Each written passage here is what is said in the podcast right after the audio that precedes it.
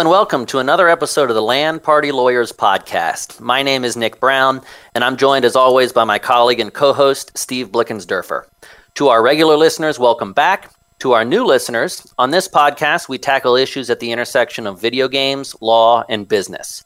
Through debate, discussion, and interviews, we focus on the legal issues in particular, and we offer our takeaways and our thoughts. But please remember, nothing we or our guests say is legal advice or an official statement of their organization.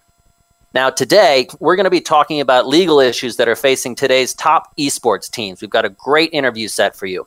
We're going to hear directly from the head of two teams we know that you've heard of the Florida Mutineers and the Florida Mayhem, which are the Call of Duty and Overwatch teams of the Misfits Gaming Group. Today, we're going to be talking to John Cracomb, the president of these teams and the vice presidents of the Misfits Gaming Group. So, uh, before we get there, Steve, why don't you give us some context? Thanks, Nick. Uh, it's important before we dive in the interview to just get an understanding of the esports landscape. We've talked about esports in several past podcasts, but just to give everyone a baseline understanding, just as in sports, there are tier one games, uh, just as you have baseball, football, basketball are considered tier one sports, there are tier one games in esports. And just to list a few of those, you have Call of Duty, uh, League of Legends, the Overwatch League. You also have some in fighting games such as Smash, Tekken, and others. And you have a whole other realm of games Dota 2, CSGO, Smite, StarCraft 2. So you can get, get a sense there are a lot of teams and they kind of have different tiers uh, where you have some that are at the top and then they kind of go down from there. Most of the top games have organized leagues, uh, but not all of them, right? Uh, Nintendo is famous for not officially really supporting Smash in the way that the competitive community wants it to. Uh, uh, and on the other end, you have some organizations, some game companies that are so involved in the in the organization of their game's competitive scene that they can maybe even be seen as overly active in the space. And everything in between. Right, uh, right. Uh, controlling uh, a lot, and we're going to get into a little bit of that in, in, a, in a little bit. Um, but game companies, another distinctive characteristic of esports is over traditional sports, is that game companies own the football. And we've talked about this on our previous IP episode. Compare that to uh, sports. No one owns a football. No one owns a baseball. But in, in, in esports, there is a company that owns that particular IP, and that's why you have so much control in many instances because they're just trying to protect their IP, their assets. That's right. It adds layers of complexity to the legal issues that the teams face. Right, and then you cu- you couple that with maybe sports games like NBA 2K and FIFA. And those game companies, not only do they have their own IP, but they also have to work with the sports leagues for licensing. So it's like even more complicated when it comes to those games. But it results in a myriad of legal issues facing esports teams, which, Nick, I think you're going to give us a list of what those are. Sure. Well, uh, we're going to talk about some of these in more detail with John shortly. But just to give you some context and, and uh, kind of the lay of the land in terms of some of the common legal issues that face teams, it's basically a blend of sports and entertainment law. So they're going to have employment and labor issues by virtue of the fact that these are entities that often employ uh, either a few people or many people.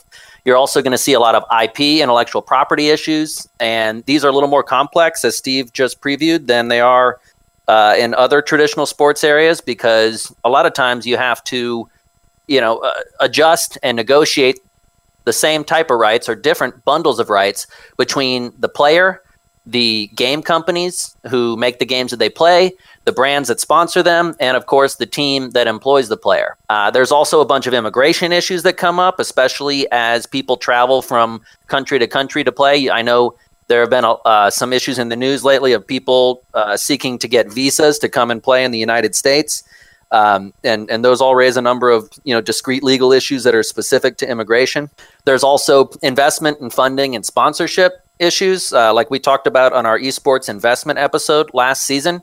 Uh, there's a lot of complicated rules there on how teams uh, can you know make their money and how uh, event coordinators can do the same thing and, and get the capital that is necessary to put on these events.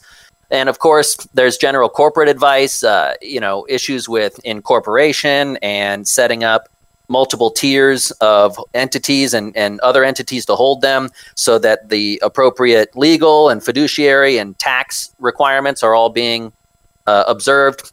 And then finally, uh, this is not an exhaustive list, but the, the last big one that we've seen lately is like ad tech. So think about online advertising and marketing and stuff involving the TCPA, which is the federal law that aims to prevent robocalling. It doesn't actually prevent it, as we all know, but it aims to do so. Yeah, and to couple with all those legal issues, kind of as a background, um, we wanted to just address some of the trends that we've been observing in esports. And and right now, the most I guess, obvious one is that esports is currently the only game in town. We are recording this during. That's it, baby.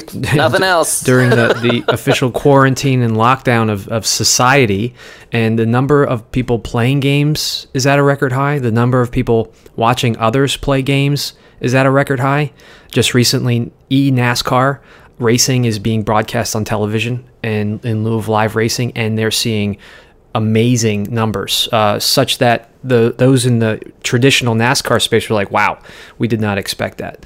NBA players are playing NBA 2K and competing from their homes, and you have health officials who are actually encouraging video games as a way to stay home and socially distance from one another. It's been amazing. I've been watching every day. There's a new concurrent player record of of games that some games that are you have are currently popular, other games that I didn't think we were that popular, but now, you know, every day we're seeing bigger and bigger numbers as everyone starts to distance and and so, you know, we've of course been talking to you about the increasing trends of of esports and electronic gaming for a while now, but this is really uh, sending it leaps and bounds uh, ahead of, of schedule. Right. Uh, you also, separate other trends, just to kind of uh, go through them.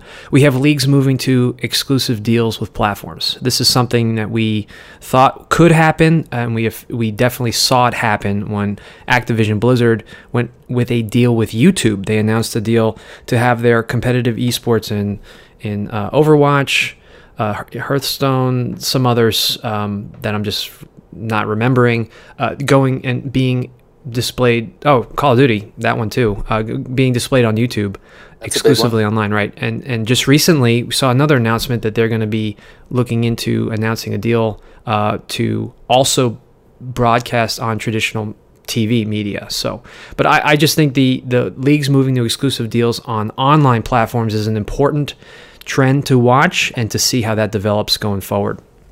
You also have leagues increasingly moving to franchise models. That's uh, you know having a team in Paris, a team in New York, a team in Florida, like the Florida Mayhem or Mutineers, and also moving to have homestands. Now, this is a move going to traditional sports. So, esports taking a page out of the traditional sports model to increase engagement and and fan engagement, in particular in, in their teams. Regardless of who's playing on the teams, they are a fan of their local team, right? And they go out and they're able to watch their players play live, you know, at these events. Uh, at the homestands, which uh, theoretically, theor- right, right, uh, when it, it, when everything goes back to normal, right. We also have uh, trending player organization in terms of talks of unions and collective bargaining, uh, and also trade associations. Uh, Counter Strike, CS:GO in particular, is very, very cutting edge at the at the forefront of this with the CS PPA, the Professional Players Association uh, for Counter Strike. Um, this is this has been, I guess, problematic in the U.S. for a, in a lot of ways because of uh, it's hard to create a union for an international esport. So you kind of have to have them regionally, I guess, set up and established. But we can get into that uh, in the future. Maybe we'll get into that in this episode. Uh, but whether you know whether or not we're going to see more players organize is is basically the trend, and I think we are. Uh, how it's going to look is is uh, is to be determined. And uh, teams increasingly engaging with brands and turning to lifestyle gaming. That's another big one we're seeing. In addition to competitive gaming, uh, just a culture of lifestyle gaming. We see that with 100 Thieves, um, some other uh, FaZe, some other esports teams. And so I suspect we're going to see more of that in the future as well. Enough of me rambling on, Nick. Let's let's transition over and, and talk to to John Cracombe, as you mentioned, uh, president of Mayhem and uh, the Mutineers, and VP of Misfits Gaming Group. John, welcome to the show. We're, we're so happy to have you. Thank you, Steve. Thank you, Nick. It's great to be on. Thank you so much for the invitation. Well, John, I just wanted to start off with an easy softball question. Why don't you tell us a little bit about yourself, how you got into gaming and, and esports? Yeah, uh, it's a that's a fair first question, um, and I'll go. I, will I'll try and go chronologically by relevant uh, information. So, growing up, I, I, just played a ton of video games. Uh, my younger brother and, and, my cousin and I would uh, would spend summers together. We we all lived in the Midwest, and we'd like sit in a room for 12 hours a day playing whatever. You know. What um, era would this have been in? Were, so were you playing GoldenEye or were you playing Super Nintendo? Uh, okay. Uh, 64 was the big one. So yeah, GoldenEye, uh, right. the original Super Smash Brothers, Perfect Dark, Melee.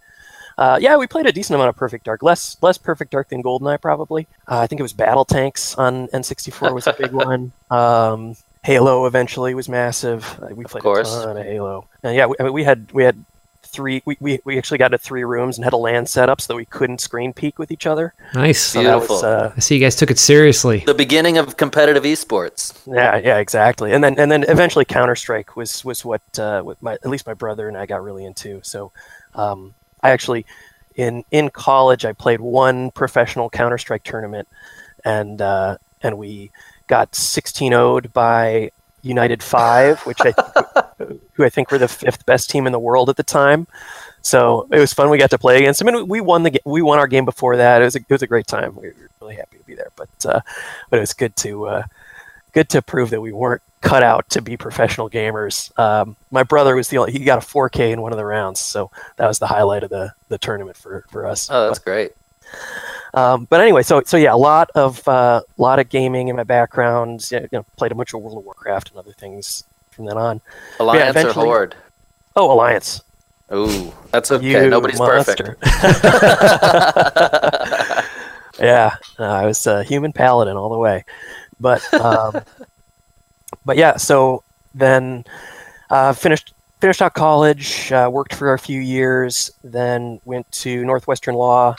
Um, graduated and had married a California girl, so that she took me out to the West Coast. Um, I worked for DLA Piper's uh, corporate team in Silicon Valley, so worked with a lot of startup companies out there, uh, which was a ton of fun, really great experience for a few years.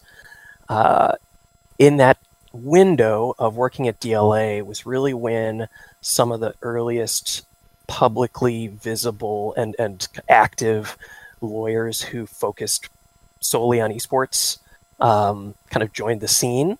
Mm-hmm. And I'd been walk- watching esports for a while at that point. My brother introduced me to League of Legends when they during the seal the first Worlds. Uh, I think regional qualifiers. I, watched the North American regionals for for the first uh, first competitive year, and that was my introduction to to kind of esports at a, at least a, a globally broadcast online level. Um, before, you know, when I was playing Counter Strike, it was all you had to record your games, and then they would get uploaded to some websites, and you could go download the replay of um, of whatever game you wanted to watch and watch it in the Counter Strike client. Um, I spent a lot of time on sc2replays.com. Right on. Uh, when I was, uh, I had delusions of being competitive at that game. Yeah. So, uh, so you, yeah, you were there, but, um, but yeah, I did a lot of that Counter Strike, but, but yeah, it was great. I mean, the advent of, of Twitch and, and live online broadcasting was, was awesome. And so I, I watched a ton. Um, and then, yeah, working for a law firm, I started reaching out to lawyers who were doing this full time and said, you know, pretty passionate about this. Like, how can I start adding this to my practice or figure it out? Yeah, find a way to, to do this for a living and uh, just networked. And it took about two years uh, to get introduced to Ben Spunt, who's the CEO of Misfits Gaming Group, mm-hmm. um, and flew out, had an interview with him, talked things over for a bit, and he offered to bring me in house uh, as in house counsel. It turns out uh, most of the board, at, at least at the time, it's since expanded, was made up of ex lawyers, and so they, they liked the idea of having a lawyer in house, uh, which was lucky right. for me. is, is that consistent with other esports teams that they have a lot of ex lawyers, or is this is Misfits different in that regard? It's not. It's not something. It's not super unusual. I, have run into a, a, decent amount of ex lawyers in the industry. Um, you know, it was. I, I think it was probably unusual that almost everybody I talked to it was an ex-lawyer when I when I came to do my interview. Right. So that was it was, it was a little extreme on this side, but uh, so Misfits is on was- I one. can't, I can't get away from you people. yeah, yeah, exactly. So Misfits is on one end of the spectrum, and then you have just teams with no lawyers on the other, and just yeah, exactly. You know, players who self-organize as, Yeah. as the other example. But no, it's uh, it was it was a really great opportunity. Um, so I, I started working, you know, staying in, in the West Coast originally, and have since moved to Florida. Uh, started as, as in-house counsel. Um, kind of got to know the business and, and was working a lot with our Overwatch League team, which had just started up, um, and we were staffing up. And at the end of the first season, I kind of I, I went to the went to Ben and, and the board and said, hey, you know, we should. There here are a couple of people we can we can hire to really kind of take over what we're doing on the Activision Blizzard uh, side with the Overwatch League, and um, they interviewed a few folks, um, and, and then came back to me and said, hey, John, do you just want to do it? And uh, you know, leave your official lawyer title behind. And I said, "Yeah, uh, I'll be an ex-lawyer too. I'll go. join the club." So, uh, so now I'm a recovering lawyer and um, president uh, and running operations for our two Activision Blizzard franchises. that's great. That's great. Do you find it So- difficult? Uh, sorry, uh, to No, go ahead. Go ahead. manage a team not based in LA or New York? No, I mean there there are def- uh, there are reasons to be in one of the one of those two cities. I'd say LA in particular has been such an esports hub, and is is where a lot of endemic sponsors tend to be based. So so I think there's a pretty reasonable advantage to being in LA, but I think that the advantages to us being in Florida are uh, outweigh that. Um, so so no, I don't think it's been difficult. What What are some of those advantages? Um, I, I the biggest one it's it's mostly obvious, which is um, you know both of our, these Activision Blizzard leagues Activision Blizzard leagues have gone into regional franchising, uh, like you Mhm. described in the intro, um, and so so as the Florida team. It makes a lot of what we do much easier to be in our market, um, and I, I don't know exactly what the split is uh, offhand uh, between teams, regionalized teams being in market versus being in a in a separate home base, usually LA, um, and, and then kind of operating through their market. But you know, when we're pitching local sponsors, when we're trying to figure out homestands, um, even just filming content, like we need our players to to film a video when we want shots of them on the beach in Miami or um, up in Orlando at, at you know around the theme parks. Like it's uh, you know, to have to fly people out to LA from LA to do that every time is is just unreasonable. Yeah. And um, so I think that that being in market for us is a is a is a major reduction in transaction costs. Um, and also, you know, our, our long term goal, as, as which I think is going to be a major long term goal, not only of these leagues but of a lot of leagues going forward, is driving local fan base, local fans to to our brand and to our teams, and it's just harder to do if you're not in the neighborhood.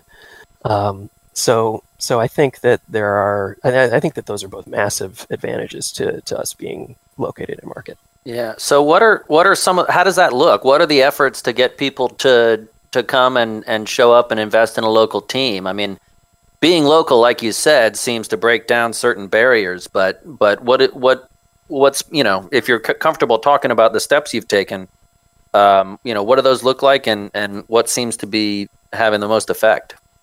Yeah, um, no, it's a it's a great question, and it's one that you know we ask ourselves every day.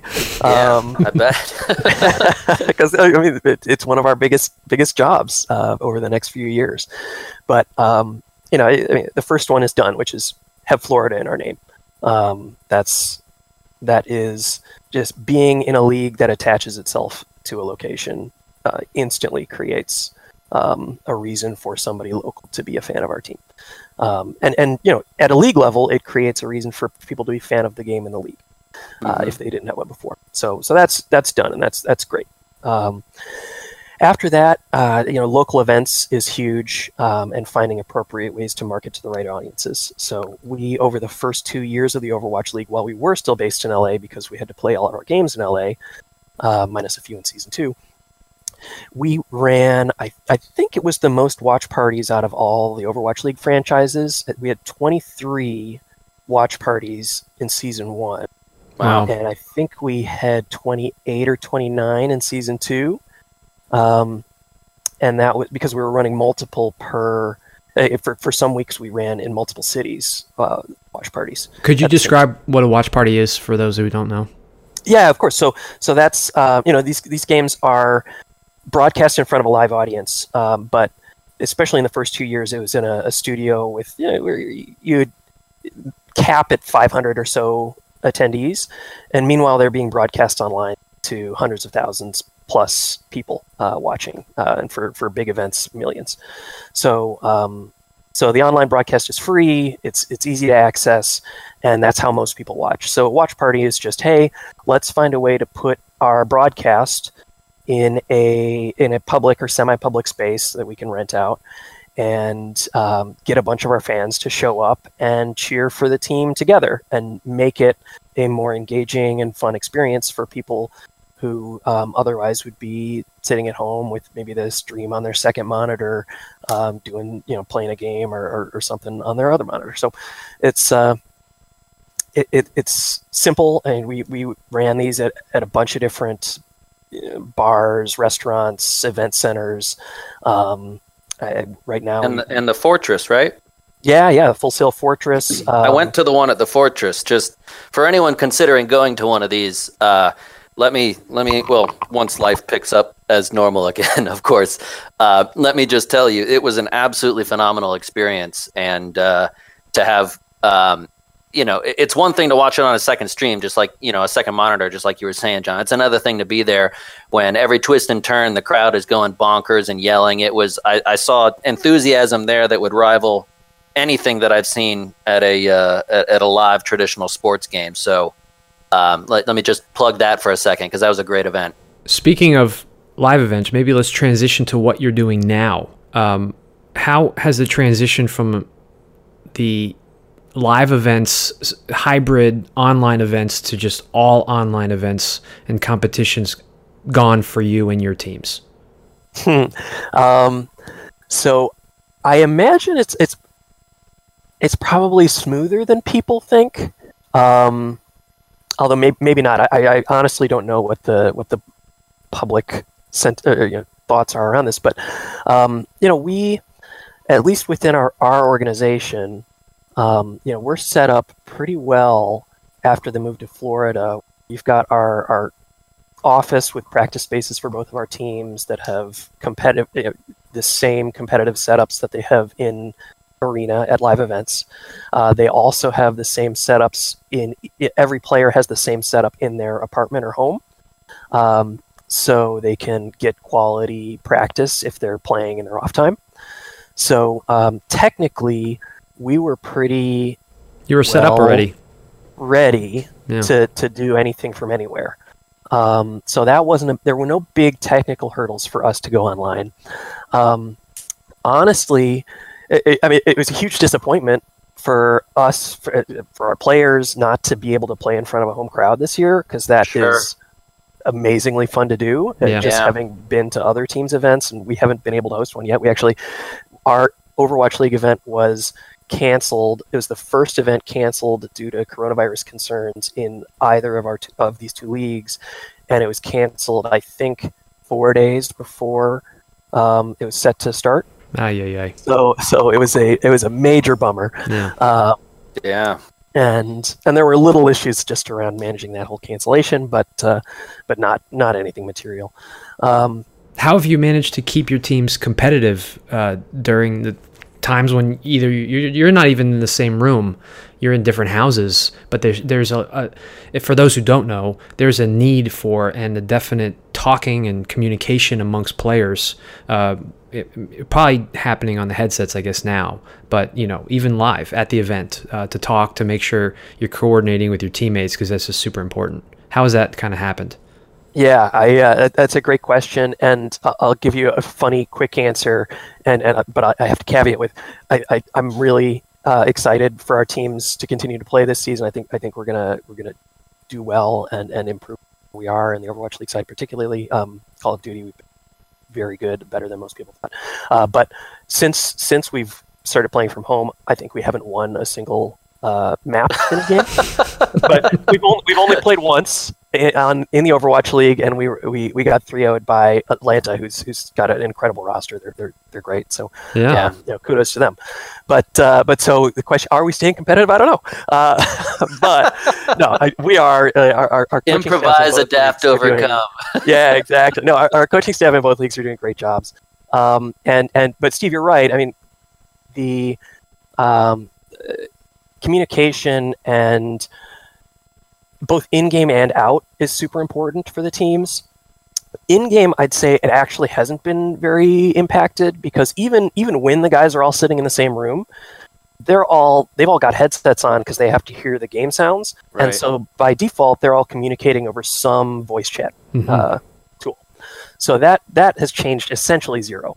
Um, the I'd say the biggest change there is that usually the coach can kind of walk around behind each player and look at what they're doing um, over their shoulder, and now they have to use the in-game client to be switching between players. So it's a little more effort um, for some of the coaches, but uh, but even that's not even that is not significantly worse off. So so the in-game stuff is all pretty much the same uh, as far as team preparation goes. Um, the out of game stuff is definitely harder, and because you don't, you know, when practice ends in our facility, the guys all get up, they talk about what happened because they're all in the same room. They mm-hmm. go sit down, they watch uh, they watch a replay of either that practice or a previous game together, um, and and that's just becomes a little harder to coordinate. Mm-hmm, like sure. just like teleconferencing does when you got somebody saying, "Oh, you know, can you hear me? Can you hear me? Uh, I got to run to the bathroom. I, I, have a heart out and whatever." It's just everybody deals with it. Yeah. yeah. So uh, it's not the same. So yeah, that that is that has definitely been a little harder. Um, you know, we're not in a unique position. Uh, you know, all the teams are having to deal with it. So so I think from a competitive standpoint, it's not something I'm concerned about, other than being concerned about how we can improve it. Nice. Well, you guys are in. We already discussed Call of Duty League, which uh, just launched its first season, uh, and Call of Duty just also launched Warzone. Uh, you're, you're, in League of Legends, which is in its tenth season. You guys play. You guys field the team Misfits does in uh, the LEC, which is in Europe. Uh, we also discussed you're in the Overwatch League, and uh, your team there is the Florida Mayhem. And you also field a team Misfits does in Smash, or at least a player. Could you uh, give me a sense of is it a benefit to have different like a Florida team here versus a Misfits team there, as opposed to just Florida Misfits everywhere? Is there a, a benefit to having distinct brands in these different games? Hmm. Um, there are benefits and there are costs for sure. Uh, and I, I, do want to correct you um, in that we please do we actually it's one of my favorite things to do john yeah I mean, happens it, regularly it, bad correction because because he's an awesome guy but but angelic who was our our uh, our fighting game player on our roster we released um, a few weeks ago. Ah. So so we're, we're not represented in fighting games. Uh, what you didn't call out was was Fortnite. We have. We oh, have that's right. That's right. That's what I meant to say. yeah, and we have we have one uh, one mobile player as well, Surfing who's, who's a great dude. Um, so uh, plus plus a couple of streamers and things. So so uh, yeah, but but but to get to the the core question, um, it's uh, there are I, I'd say the biggest advantage that it gives us is that we can position those brands diff- slightly differently organizationally, we, we have kind of some main branding and, and, and, and guiding tent poles um, around inclusivity, diversity, positivity, and, and, and competition.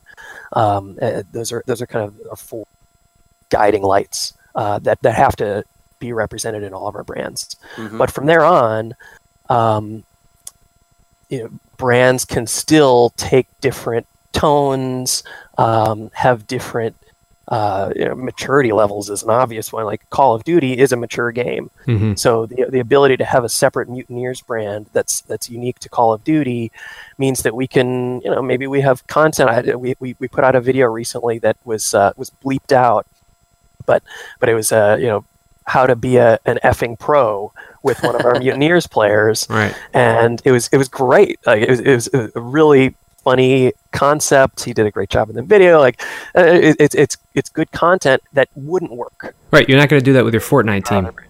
Yeah, exactly.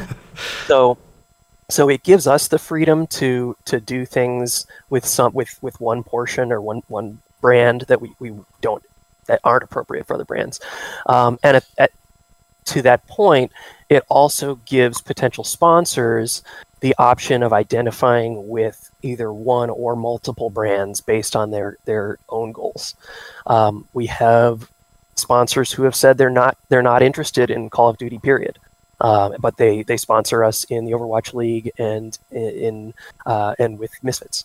Um, we've had sponsors say they're only interested in Call of Duty. Um, so it's uh, I think that the benefits to the sales process are greater than if everything was the same brand and it was a take it or leave it situation that we presented every sponsor with. Yeah. no, yeah. I, so, I didn't appreciate sometimes that. That's that's that's good. Yeah, the, I, I want to follow up on that. Um, so, if I'm understanding you correctly, certain brands want to be they have more affiliation or receptiveness to certain games than others, and and some of that may be due to the fact that, for example, Call of Duty, like you said, it has a lot of mature content. It's it's gory. It's not cartoonish. There's there's curse words and things, and so naturally, some brands want to stay away from that, and that makes sense. My question to you is is as you look. Sometimes we ask people to look into their crystal ball and predict the future. Um, and do you do you see that changing over time? I mean, uh, you know, ten years from now, is everyone just going to understand that Call of Duty's Call of Duty, and brands aren't going to be worried about the you know reflection that they're promoting violence or something like that? Or are these things relaxing, or are they, do you think you see them getting more siloed? Like all the family brands are going to flock to you know the cartoonish more type games, and then you're going to keep seeing Monster and things like that um, throwing in on Call of Duty. Do, do you have thoughts on that? Yeah, I do. I, I mean, I have a lot of thoughts on it. Um, I'll say that uh, I think that probably the, the the base answer to your question is no. I don't think it's going to change much in terms of how sponsors attach themselves to games, Mhm. and that's that's but that's true. Like in that, that's not something unique to gaming or esports. Like Mhm. sponsors identify products or brands or anything that has the audience that they're trying to to go after or that that has the the tone that they're they're trying to position themselves uh, within um, you know and and whether that's related to to violence or um, you know gender appeal or whatever like there there are dozens of reasons why why a brand wants to or wants to avoid associating itself with uh, with another brand. Um, so that uh, that's not going to change, but that has I, I don't think that has anything to do with uh, the other uh, kind of issue that, that you're touching on there, which is um, the public perception and and um, research around the impact of violent video games Mhm. and and uh, what vid- you know, the value of the gaming uh, of gaming as a whole? Like is is it is it good for kids? Is it is it something that we want people to be doing? Um, and that one i think will change. So so that's where i see where i hope more than more than anything uh, to see a lot more change. Um, if it can happen over the next 10 years awesome.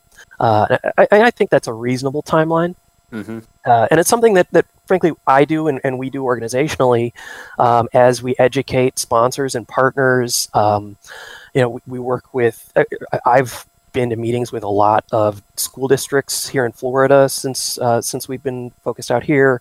Uh, so so educating teachers and and um, uh, principals and and leaders of education is is massive for us Yeah. and um, and we're we're doing that, and and there are a lot of other people doing that because I I believe and I, I, I feel strongly that that research backs this up that gaming is far more is is almost entirely positive that the negatives of gaming are not caused by the games themselves; they're caused by the uh, how people interact with it, hmm. and It's the that fact they're being played by people that's the problem. right. It's not guns killing people. It's people killing people. No, no, no. It, I- I- a little bit, but but it's also but it, there's also as good of an opportunity. it- it's it's it's the difference between I- I- it's there is a I'd say an exaggerated difference in gaming of you know playing a, a pickup sport in a yard where you, you're versus playing in a league where you've got a coach and it's you know it's it's organized. Mhm. you know it, yard sports you can get bullies. You can get um, a lot more negative behavior and without putting a check on that it's gonna it's gonna leave a mark on people and change other people's behavior. Uh, but playing in a you know ayso soccer or something uh, or playing in a school league like you've got people teaching you positive behavior and, and you're building uh, skills in, in terms of communication and teamwork and, and problem solving that will make you a better person. Um, so and, and, and the reason i say gaming is, is exaggerated because at least on a, on a playground like you're in a group that's right there you got people walking by you know it, it is exaggerated in gaming where if you've got somebody playing in their house alone um, there there's all there, there are very few checks on their potential behavior With Uh, anonymity comes toxicity.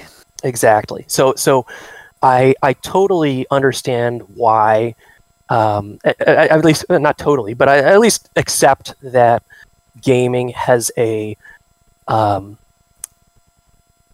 how do i want to word it uh a, a, a a- I can't think of anything better than darker side. Um, I, I don't think that's quite right, but um, but there's No, I- I know what you say mean. Darker side Yeah. uh, than Sure. than traditional athletics. Uh, but it's that is not a function of of gaming itself. That's uh, that you know gaming can be hugely positive, and when it's done in a healthy way, uh, it, it is. So, John, I want to jump in and ask you some, switch gears a little bit, ask you some legal related questions because I want to see. All right, I'll uh, see what I if I can. yeah, if you can rem- if you my, can remember we need some advice. yeah. Uh, no, so- no legal advice. Ah, I Come see on. you still got your sea leg. Nick mentioned earlier he, he listed a bunch of different issues. I just kind of wanted to ask a few questions in each. So, on the topic of employment, I I know because of, of the observing and being in it, the off season for esports is crazy, and I don't think it, very many people appreciate just how uh, sudden the rushes to get a bunch of contracts negotiated. Uh, could you just give us a sense and describe what the off season is like for your teams in particular? Yeah, no, I'm happy to. Um, so in in so for my two leagues, uh, where I have the most information, I can also talk about League of Legends. Um, but we our off season is about four months, uh, three to four months, and we usually have about after the championship game. uh, Six or eight week window, which has shifted a little bit, um, to ne- to negotiate with our existing players uh, about extensions or, or re-signing folks before free agency hits. So, so usually what happens is, uh, unfortunately, we haven't made the playoffs, so so our window has been extended a little past couple of years. Um, but we we spend you know four to six weeks, um, hopefully doing a, a, deep dive on what we expect the free agent market will look like, and you know, the goal being we want to know as as closely as possible where reasonable upgrades are uh, for us before we go to our existing players and say, "Hey, we're going to resign you or cut you or, or whatever we, Sure. we plan to do." So, so we try. You know, it's it's a lot of, and, and you know, thankfully, uh, our, our our general manager for both teams, Tom on the Call of Duty side and Albert on the uh, Overwatch side, is uh, are, are very organized and, and diligent and um, good at communicating with the with the other folks in the league, as I think is generally true across both leagues. Um, so so we're we, we're able to get a pretty good picture of what we expect, um, at least you know the names on the market. We do our best to peg what eh, what the what their contracts are going to look like. What are the what what are some of the top issues that arise during the contract negotiation, like the common sticking points that you find? Yeah, you know, it, it, it, that's a really good question. Um, but I think it's kind of a boring answer in that pretty much everything just boils down to money, and, which is, and that's not not a not a knock on anybody. It's just, Sure. you know, there aren't Right. um, Money talks. there- yeah, it, money talks, and and it's money talks far more than anything related to, you know, stuff like streaming requirements or whether you live in an apartment or a house or whatever. Um, and, and that, you know that stuff will come up. Um, but but yeah, end of the day, you know, the the players and agents want to know how much you know what what number am I going to see on my check, and um, It's an important question. Oh, speaking speaking of agents, uh, FaZe Clan got a little hot water in in the Tfue lawsuit as a result of alleged actions that sounded like they were operating like a talent agency, which uh, you know sounded like bringing deals to the player and getting a cut of that uh, that w- without being licensed under the you know, appropriate regulation. Do you find that to be hard to distinguish uh, deals brought to players versus teams, or um, what's your sense of that in terms of the contract negotiation process? Um, yeah, it's a great question, and I'll say that thankfully it is not hard to distinguish um, when you are focused on the competitive model. Yeah. Um, so, so for for the Mayhem and the Mutineers and and and Misfits League of Legends, um, it's in my slightly educated opinion, it's pretty cut and dried. Um, even though, to your point, there is a lot of, and I'll be generous to to governments, federal and state, and say intentional ambiguity in the law Mm-hmm. um, around uh, agency representation. Um, and definitely, I, I think there are, um, you know, say, complex questions, but questions that legitimately have no solid answer um, because the law is ambiguous. Yeah.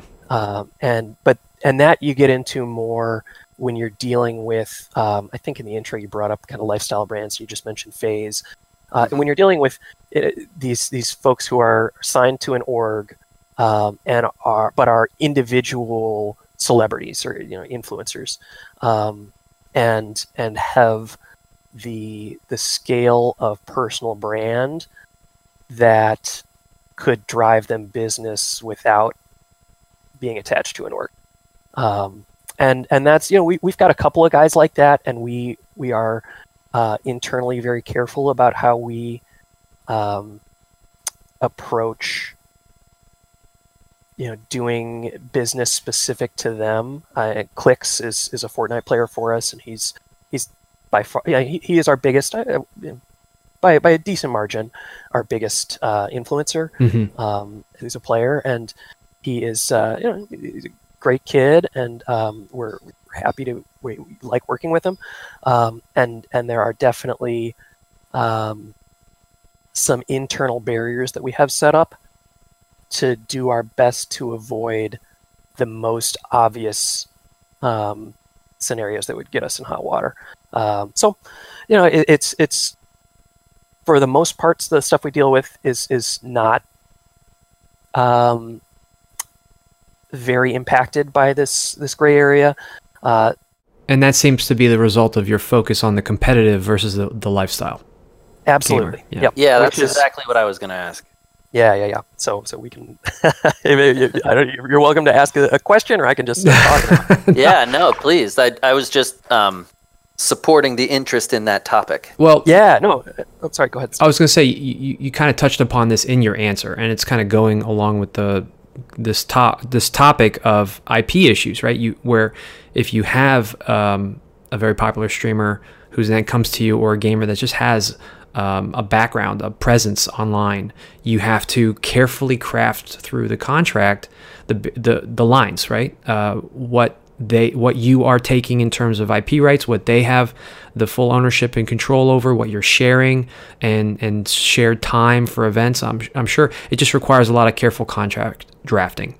Yeah, it does. Um, I think that I think it's probably over time going to get more. Um, the issues that get negotiated will be more and more narrow. Um, mm-hmm. I'd say for the most part, and and and you know, uh, again, this is probably impacted by the fact that that almost everything we do is is uh, is within the league, uh, competitive league world, and and we're a lot less focused on the individual influencer world. Um, but but most of our contracts are pretty um, are, are, relatively simple in terms of IP. There's there's still some negotiation that goes on. I'd say the the hardest point that's negotiated is how um, how much and how long, if if at all, we're able to use uh, individuals' IP after the after they leave the team. Mm-hmm. Right. Um, but that's a big issue.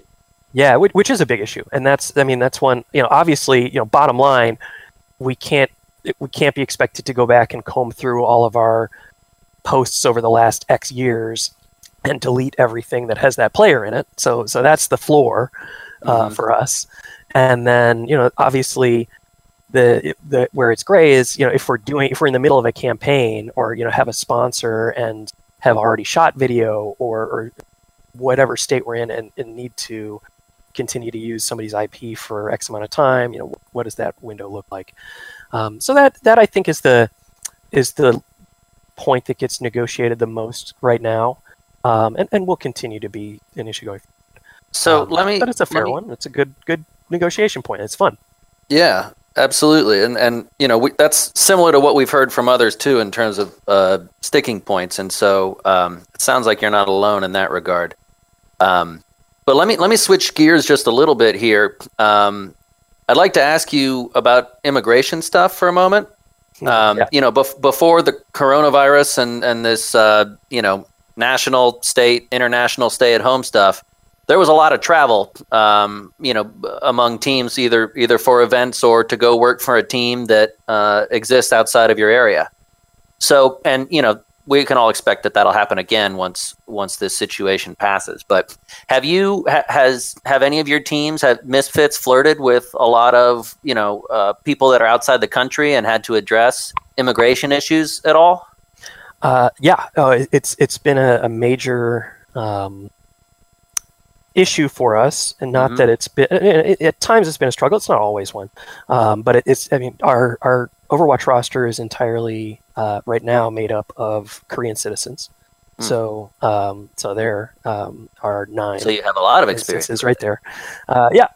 Um, and then our League of Legends roster, it, they're you know the, the team is based in Germany, um, but it has players from from around Europe and Korea and and um, so yeah. But and in Overwatch, we've had European players, we've had American players. Um, it's so yeah. I mean, we're, we're we've run the you know, it's a definitely North America, Europe, Asia. I'm trying to think offhand if we've had South America, Australia, Africa represented. Have you had any trouble with visas or obtaining them, or obtaining the you know the appropriate documentation to allow them to come here and work? Yes, yes, we have. Uh, um, uh, thankfully, we've never had a a full rejection for anybody, which has mm-hmm. happened uh, to, to to several orgs. Yeah. Um, through no fault of theirs, um, and I think there's a lot. I don't I don't know how much or, or how much I should or you want me to um, rail against the immigration policy of yeah, multiple countries, but particularly hey, the, the United States. uh, Go for but, it. but no, I mean it's it's yeah, uh, uh, this is all just man shouts at cloud. Uh. But but it's uh, or whatever that Simpsons quote yeah, is. Yeah, yeah. Picture is, the, little, the news shot. I imagine it's gotten tougher, right? Uh, over yeah, over the long term, it'll probably get easier as esports becomes more ubiquitous. But I can imagine it's only gotten harder for you guys to get what you need. Yeah, no, the, the current administration has made it a lot harder. Um, and, and not they haven't targeted esports, but it's been just a just kind of an overarching um, decision of theirs to limit uh, the the level of immigration that that had been allowed. You know, at least at least as far as I was aware uh, right. over over the previous administration. So, um, so yeah, it, it's gotten harder. A lot more. I, you know, I'll get into a little specific. You know, when you apply, most players come in under what's called a P1 visa, which is uh, designed for uh, professional athletes, people who are excellent, uh, uh, who have achieved international recognition within their sport. Mm-hmm. Um, and for the highest level of esports, that had been trying to remember when the first P1 was issued for esports. It was, I think, in the mid 2000s, I want to say, but that could be way off. So, so don't quote really? me on that one. Um, uh, yeah, not, now that I'm saying it, that seems really early, but I, I don't know. Um, I, I had a very the internet will will tell us. Yeah, they'll yeah. tell us. I had an uneducated sense that it was like the early 2010s, uh, it, but I could be mistaken could be. about that. No, no, no. You, you may be right now. I, I, could be I could be crossing wires on something, but but it was uh, it was uh, a law firm who we who we've, we've used for immigration work uh, who did mm-hmm. the first one. They, they proudly uh, they proudly claim that, uh, but but it became pretty ubiquitous uh, for for esports athletes to get on P1s, which means then you can get support staff in under P1S, which which are people who um, essentially support exceptional athletes and have, have proven to be able to coach or uh, you know do other you know have supporting roles at a high level um, in international competition. So, mm-hmm. T- talking about international competition, could you maybe give us an, a sense of comparing the competition of an like the Overwatch League, where you have teams all over the place, and then you have League of Legends, where they have regional competitions and leagues, and then they'll have maybe one giant championship at the end is is one easier than the other to to manage from a, a team's perspective? Uh, they haven't been, thankfully. Uh, I'll say because um, I well, I guess uh, I'm I'm still t- taking this from the immigration standpoint, but but I can talk generally too.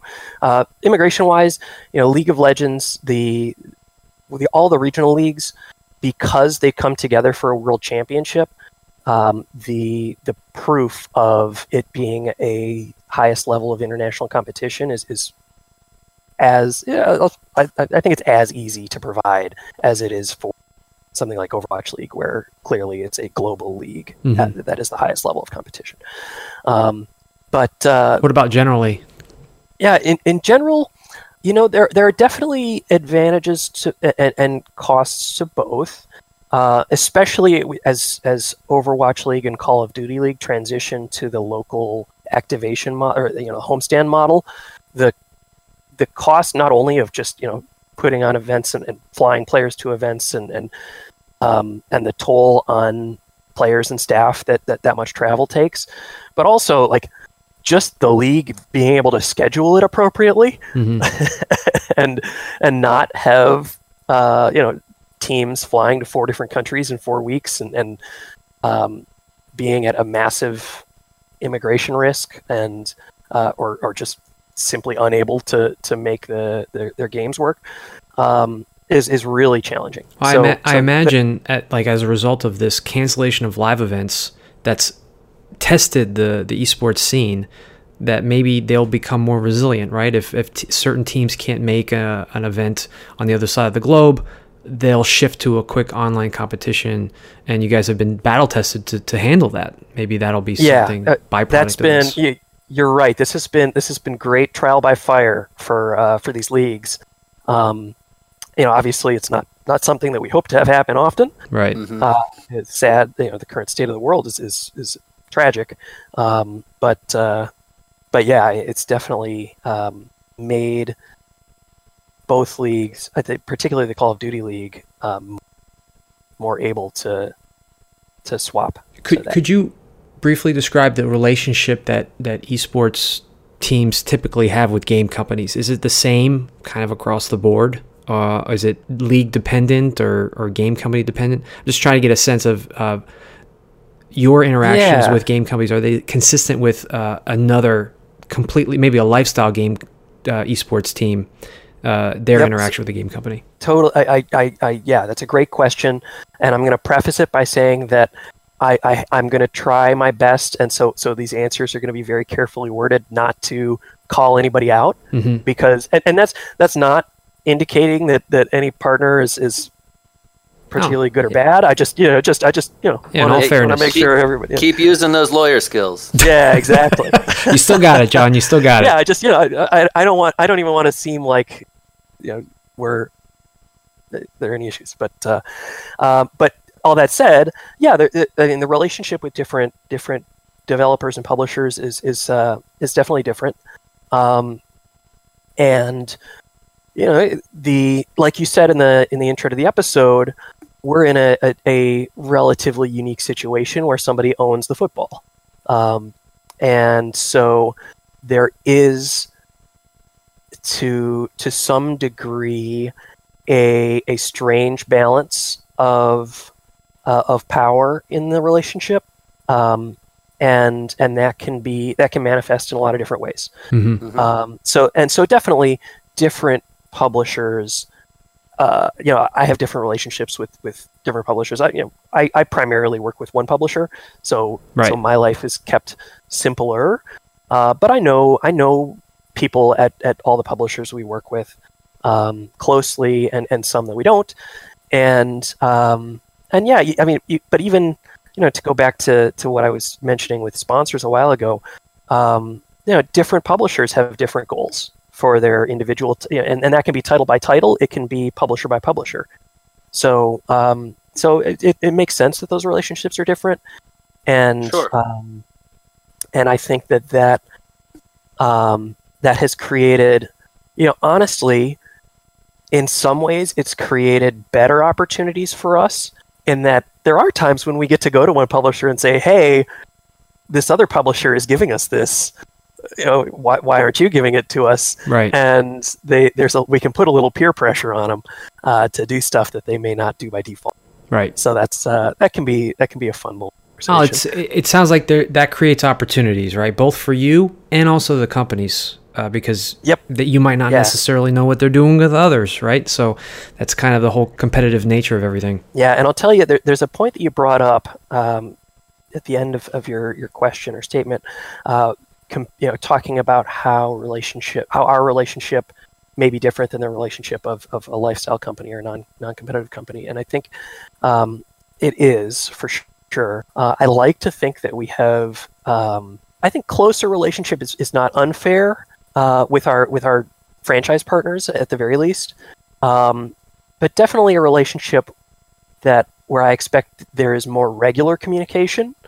Um, because you know, if you're a lifestyle brand, you know, maybe you're going to put on a couple of tournaments, um, or, or you know, participate a few times a year, and and you see you'll need some level of irregular communication to get licenses or, or whatever.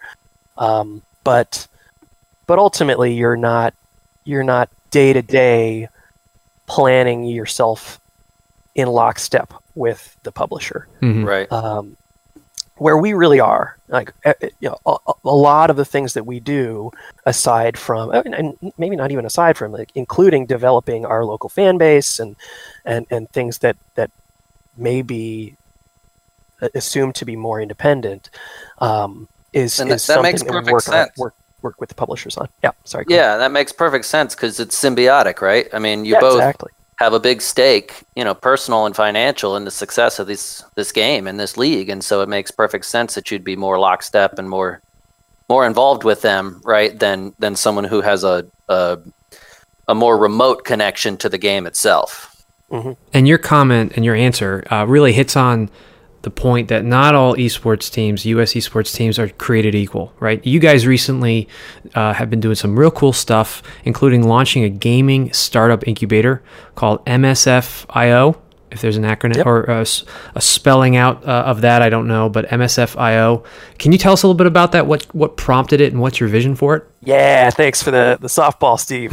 um, uh, yeah, uh, no, MSFIO is is something we're really excited about. Um, yeah, it's it's the it, it, it relies on the idea that uh, gaming is a very innovative space.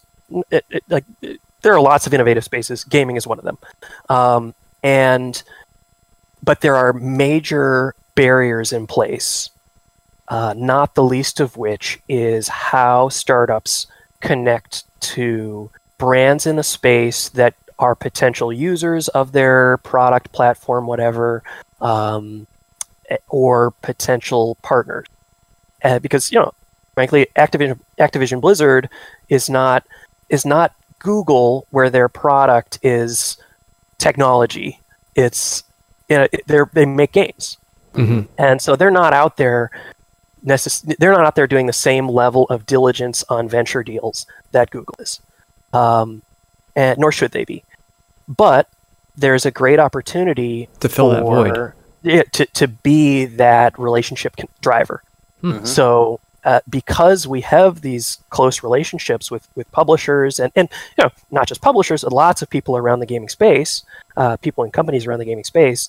Um, you know, MSFIO is the the theory that we can provide a lot more value than straight cash to to small, you know, early stage companies with really interesting ideas, um, developed plans that just simply have no clear path to developing those relationships.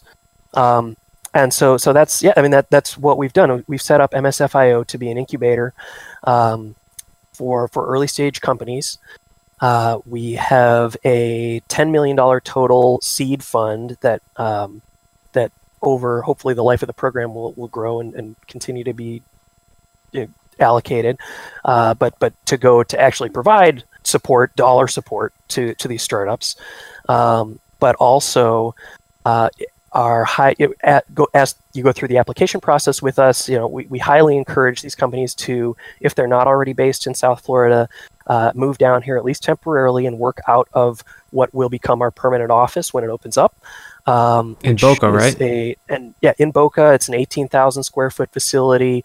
You know, we really don't need that much space right now, so so we've set aside a big chunk of it for MSFIO. That's great. Um, so so we have office space, and we have um, and not only do we have a place for you to work out of if you're working out of your garage or, or paying for a lease that you don't have to pay for if you're with us, but then you're right down the hall from professional gamers.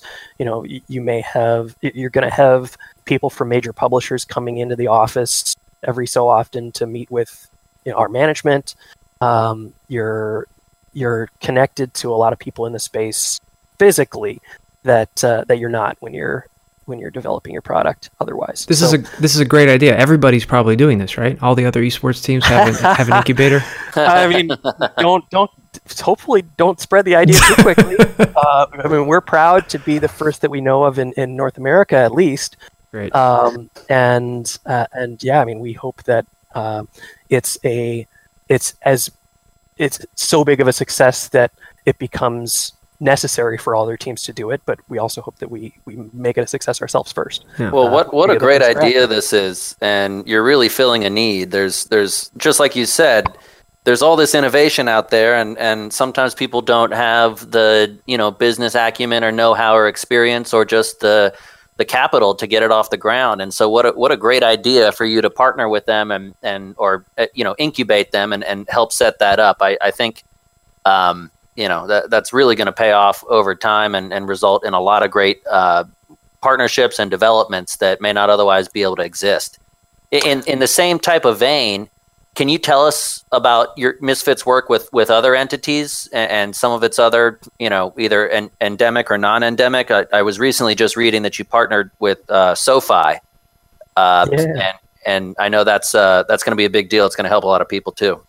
Yeah, no, we're we're really excited to to bring SoFi on.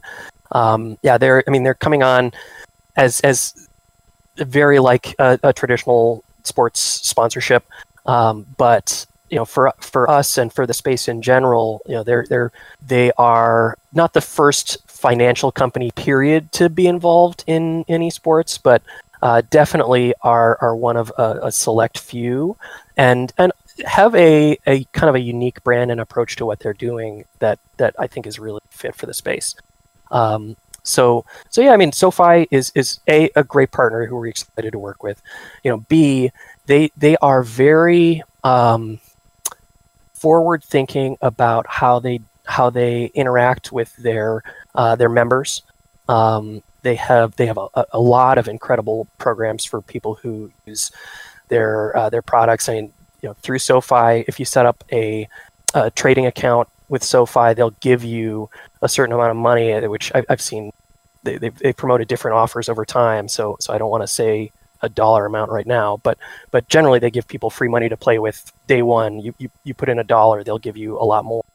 Um, just so you can, you know, if, if you have never bought a stock before, you can play around uh, and, and learn, and, and mm-hmm. they they support you. They they they have really great uh, training programs for people. They they're very um, interested in teaching uh, younger audience how to manage their money effectively. They're very focused on student loan payoff. Um, I, I, think they're they're really um, in in the conversations I've had with them, in our, our content team's work in kind of developing the campaigns we're going to be rolling out with them. Um, they are a phenomenal brand to be in the esports space. Uh, we're really, really excited to have them. Do you see the interest in sponsorships increasing or, or leveling off kind of going forward? Uh, well, increasing, knock on wood. I mean, you're asking you're asking the wrong guy to get yeah, I guess answer, I guess so. But uh, I, will give you a little bit a little bit better of an answer there, which is, um, you know, it, it's it definitely part of what what we're betting on as a company is that it will increase, um, and and a lot of that has to do with again our strategy in the space, which is which is to focus on the the competitive league products, and you know hopefully help build the next NBA, the next NFL, mm-hmm. um, and and you know hopefully that's we're already doing that, uh, but but it's you know, it's a focus of ours as as an individual organization. It's a it's a brick by brick process, I imagine. Um, yeah, so, exactly. So, but, John, for all the softballs I've thrown you, I have to throw you a fastball every now and then. Uh, yeah. Mark Cuban famously said that investing in an esports, a U.S. esports team, was a bad investment. I think he called it an awful business. If you were to respond to that, what would you say? I'd say investing in an NBA franchise is an awful investment. Touche. and, and no, Who's playing games like, now? That's that's the that's the quick answer. Like, and, but it's this. I mean, I view it as the, the same type of investment, which is, you know, for you know, maybe you're losing money, maybe you can make money on it year over year. The big value is is you know long term growth of the of the value of the business, and um, if you told somebody in 1980 what the value of the NBA teams would have been in 2010, every single person in the world who could have gotten enough money together to buy a team would have bought a team in 1980. Mm-hmm. But you couldn't tell them that because it was a risk. Yeah. Uh, you know, you could a you could know it, and b like it was a it was a very risky play. Um, so so well, there you go. Well, there's there's no doubt or question that esports has seen a really like a meteoric rise in popularity in in the interest from business. Do you see that pace as being sustainable? Uh, do you think that we've heard, heard of corrections, you know, maybe coming in some way, shape, or form? Uh, but I just kind of wanted to get your sense of, of of that at least of, of that comment yeah um, it, it's a good question and i think that the most reasonable answer i have for that is i don't know what pace is sustainable but i believe growth is sustainable so I mean, corrections happen in every market, and expand and explosive growth happens in, in most markets. Um, and, and, I think we've definitely seen some explosive growth in esports. Um, I think we have not seen a massive correction downward at any point. Mm-hmm. Um, and and you know, I, I I don't know if that's due or if it's something that will become due. You know, like that's not something I'm I'm an oracle enough to to predict. Right. Um, but but you know, in in if the industry stays healthy for a long time, I can predict that it will happen at some point. Right. Uh, and that's fine. Yeah. because because if the industry stays healthy for a long time, it's also going to be see a lot of good times. Well, absolutely, John. I think we kept kept you in the hot seat for long enough. Nick, did you have another question? Yeah, I want to circle back to one thing, and and this is something I've uh, Steve has heard me ask this before at gaming events and conventions, and um, I, I, don't know. Sometimes people don't seem to understand my question, so I, I'd, I'd love to get your perspective on this. So when I went, and I'm going to take a specific example, and I'm going to contrast a game like Overwatch with a game like Rocket League. Uh, you know, a game like Rocket League, you don't have to play the game to really understand what's going on. Everyone can understand that you're trying to get the big ball into the big goal. Mm-hmm. Uh, you know, contrast that with a game like Overwatch, right? That is is super uh, strategically detailed, right? You, there's a bunch of different characters. They all have unique moves. They all have unique strengths and weaknesses. They have different counters, and there's all the maps. So, um, give you an example. When I went to um, the Overwatch uh, finals, the watch party at the Fortress last year, um, you know, uh, it was easy to tell that, you know, some people there, they play Overwatch all the time and they can tell everything that's going on.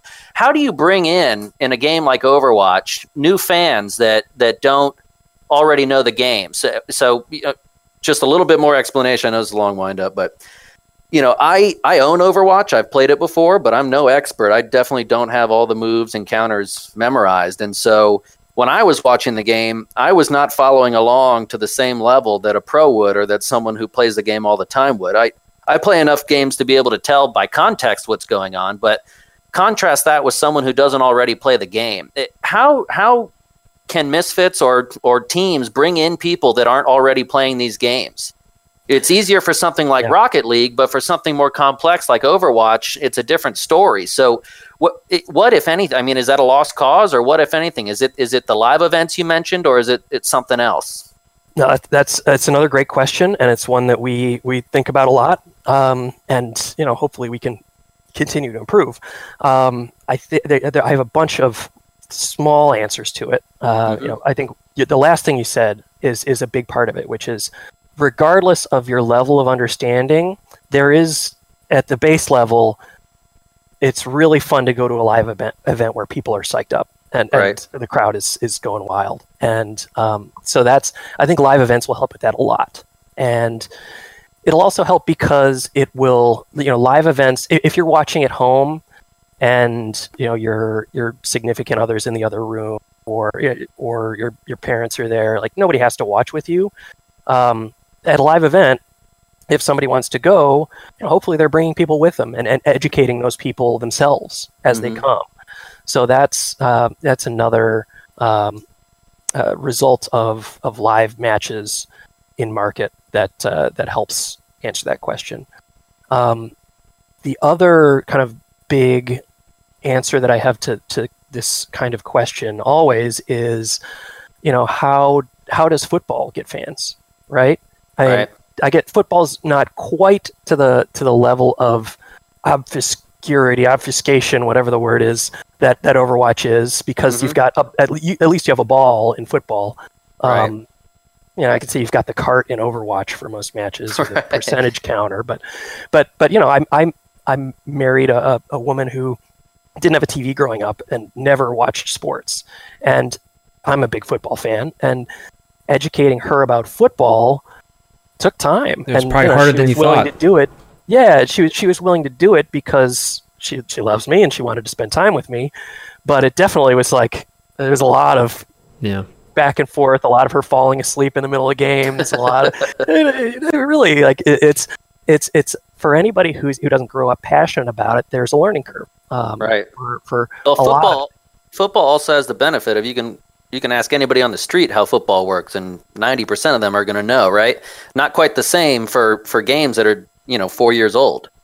Yeah not quite the same you're right. And that's that's a but that's a just a, a time factor right? Mm-hmm. that's you know it, as long as the overwatch league continues to run which hopefully is you know a long long time um, more and more people will have that built-in understanding of what overwatch is whatever percentage of the population that is can help educate the others. And, um, and like what you both said, uh, a team can only do so much. I think uh, game companies can also do stuff too, and and the league generally you invest in good casting.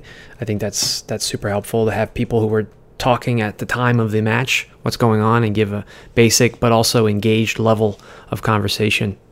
I think that'll help. Yeah, no, that, that's a great great point to bring up, Steve. That this is not this is not a Florida mayhem issue. This is a an Activision Blizzard um, question, and and you know we all want to help solve it. Um, but uh, but yeah, it's it's a fun.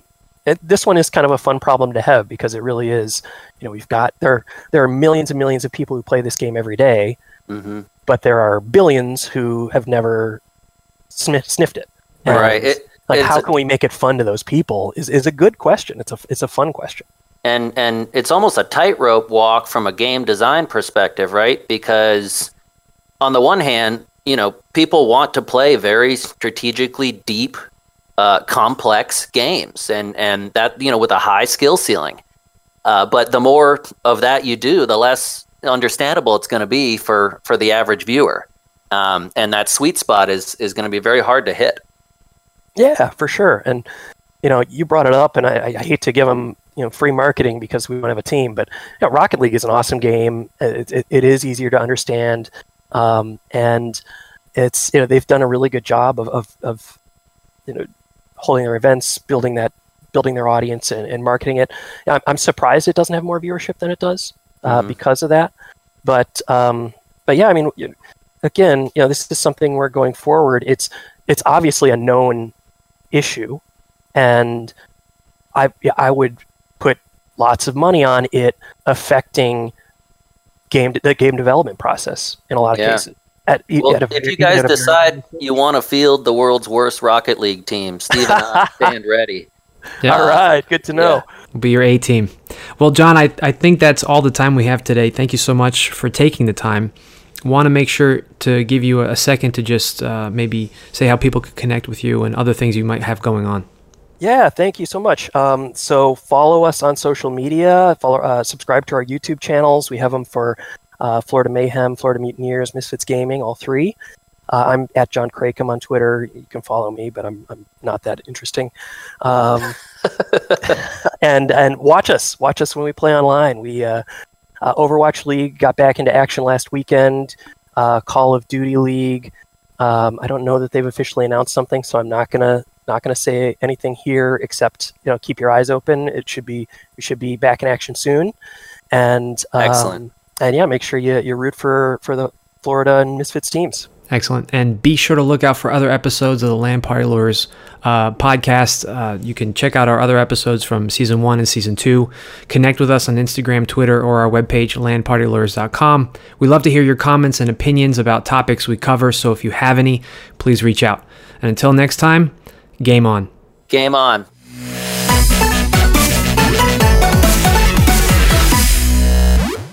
You've been listening to the LAN Party Lawyers podcast series with Steve Blickensderfer and Nick Brown. To learn more about our e gaming and esports practice, visit carltonfields.com. This podcast is intended for general information and educational purposes only and should not be relied on as if it were advice about a particular fact situation. The distribution of this podcast is not intended to create, and receipt of it does not constitute an attorney client relationship with Carlton Fields. Thanks for listening.